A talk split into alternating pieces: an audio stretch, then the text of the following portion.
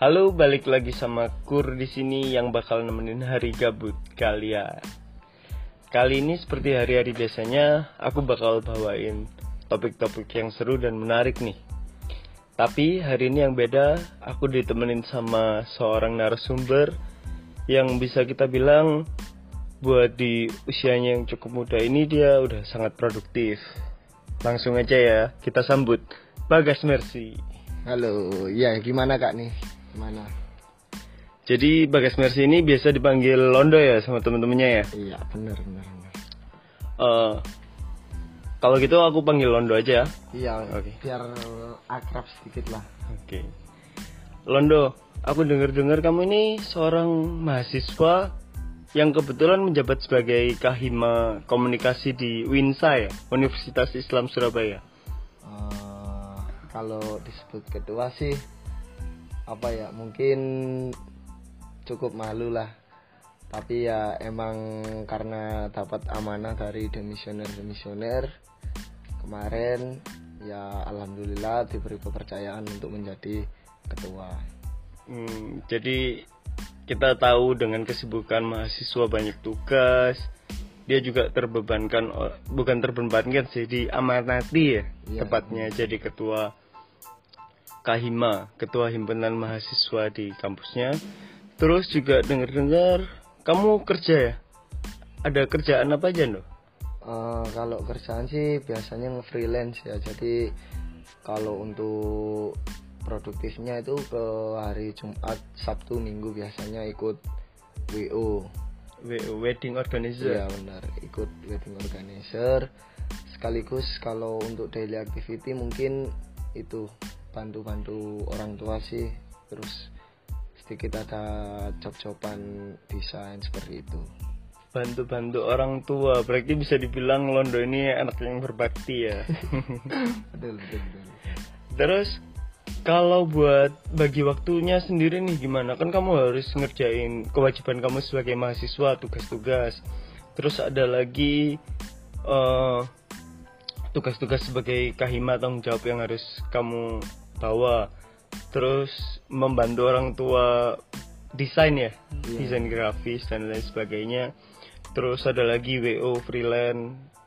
Itu gimana ya ngatur waktunya ya? Eh, kalau untuk waktu sih mungkin fleksibel ya. Jadi kalau misalkan kita memang ada niatan buat menyelesaikan sesuatu, sebaiknya kita nggak usah menunda-nunda. Jadi katakanlah misal hari Senin kita ada jadwal untuk ngerjain program kerja di himpunan, ya udah kita kejar untuk program kerja itu. Setelah itu usai, lanjut ke apa yang harus dikerjakan. Terus untuk kerjaan-kerjaan freelance kayak WO dan lain-lain itu mungkin itu juga fleksibel juga sih sebenarnya karena eh, waktunya kan kalau misal hari Jumat sama Sabtu sama Minggu kan emang apa ya terhitung weekend lah.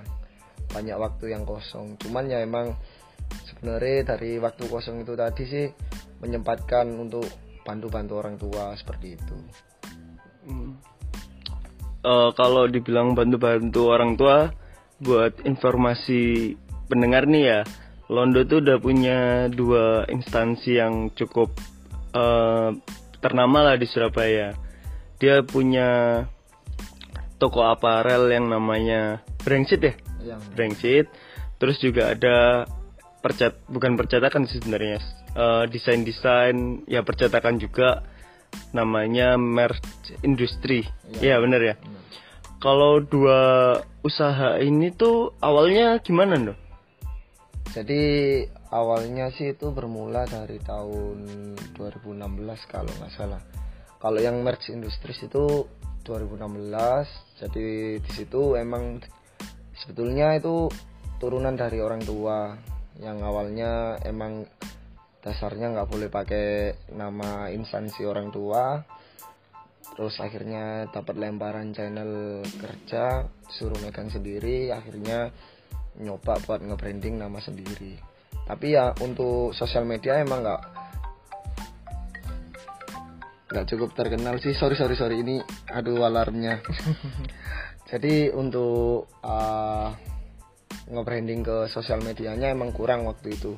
Karena masa itu emang Instagram bukan jadi trendsetter seperti sekarang ya. Jadi terlebih media promotornya itu lewat mulut ke mulut seperti itu. Kalau Mercy Industries ya alhamdulillah untuk sampai saat ini masih berjalan. Ya kurangnya mungkin untuk modifikasi terkait pemasaran itu mau diproses kembali sih. Terus untuk yang aparel itu mulainya itu dari tahun 2018 jadi tahun 2018 nyoba untuk ngejual barang-barang. Karena awalnya itu emang tugas dari dosen iseng-iseng coba untuk ngejual barang. Dan alhamdulillah akhirnya jalan udah udah ada 100 customer sih. Ya alhamdulillah udah 100 customer dan gak ada yang komplain sama sekali. Kayak gitu. Tuh pendengar. Jadi Londo ini uh, ibarat kata anak muda yang bisa dibilang cukup produktif nyatanya dalam setahun aja dia udah bisa ngehadepin ngehandle 100 customer ya di Brandsit ya. Nah, Terus di merch industries ya dia juga udah menghandle beberapa perusahaan besar seperti Pertamina. Ya. Terus ada apa lagi? Pajak, pajak. Uh, pajak. Kantor pajak dan lain sebagainya. Terus kalau dari pekerjaan-pekerjaan ini pernah nggak sih uh, tabrakan gitu waktunya? Mungkin di saat kamu mau desain tapi ada tuntutan dari tugas mahasiswa atau ada nggak sih atau kamu punya timetable sendiri? Uh, kalau tabrakan tab menghindari itu sih ya sebenarnya kalau untuk waktu itu emang nggak bisa dihindari kan karena kita harus nyesuaiin katakanlah misal klien minta hari ini ya kita harus nyesuaiin nggak mungkin kita nolak. Karena itu juga uh, sebagian tanggung jawab lah istilahnya kontrak lah kontrak kontrak kerja kayak gitu. Jadi kalau tabrakan dengan tugas-tugas gitu mungkin um, banyak ke toleransi ke tugasnya sih. Jadi minta keringanan buat ke dosen nyoba di lobby apa bisa apa enggak. Kalau misalkan emang nggak bisa ya kita harus ya life is choice lah men. Harus milih salah satu yang lebih kita selalu ada yang dikorbankan nah, gitu ya? betul. Jadi kayak gitu. Jadi kalau hal-hal yang seperti itu emang lumrah sih. Jadi ya itu tergantung kita ngadepinnya seperti apa kayak gitu. Hmm, gitu. Kalau timetable sendiri Londo punya atau emang let it flow aja ngikutin alur? Uh, kemarin untuk semester semester awal kuliah kan sebenarnya kuliah ini telat banget. Karena baru masuk tahun 2017 jadi semesternya masih semester muda. Karena waktu itu juga apa ya mungkin ringan lah mata apa bobot mata kuliahnya. Jadi nggak seberapa berat dan nggak bikin timetable. Untuk saat-saat ini mungkin ya perlu lah timetable buat nyesuaiin agenda apa aja yang harus dikerjain hari ini seperti itu. Hmm, kalau rencana ke depan nih gimana no? ya bukan rencana ke depan sih. Buat sekarang yang diprioritasin apa? Kalau yang sekarang buat diprioritasin ya cepat lulus lah mungkin. Ya karena nggak suka nunda-nunda sih. Emang tujuan awal kuliah buat nyelesain studi sekaligus nyenengin orang tua kayak gitu. Hmm. Emang sih kalau sebagai anak muda tuntutan orang tua itu pasti cuma satu. Ya kita bisa sekolah yang benar kuliah yang benar. Uh, kalau pandangan ke depan ada gambaran apa nih no? buat usaha baru atau apa? Ya mungkin nyesuaiin sama yang udah kita pilih lah. Kayak misal jurusan kita apa di sana kita ngejar apa terus kita coba kita compare.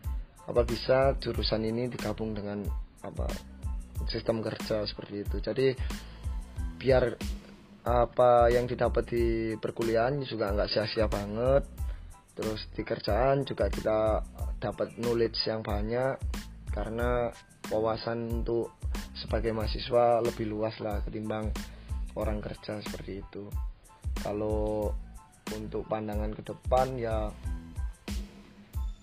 meng mengoptimalkan lah apa kalau memang bisa buat usaha ya insya Allah diterusin usahanya. Kalau misalkan memang ya namanya pasang surut air laut lah kita nggak tahu kapan kita jatuh kapan kita di atas kapan kita di bawah seperti itu. Jadi kita menyesuaikan aja.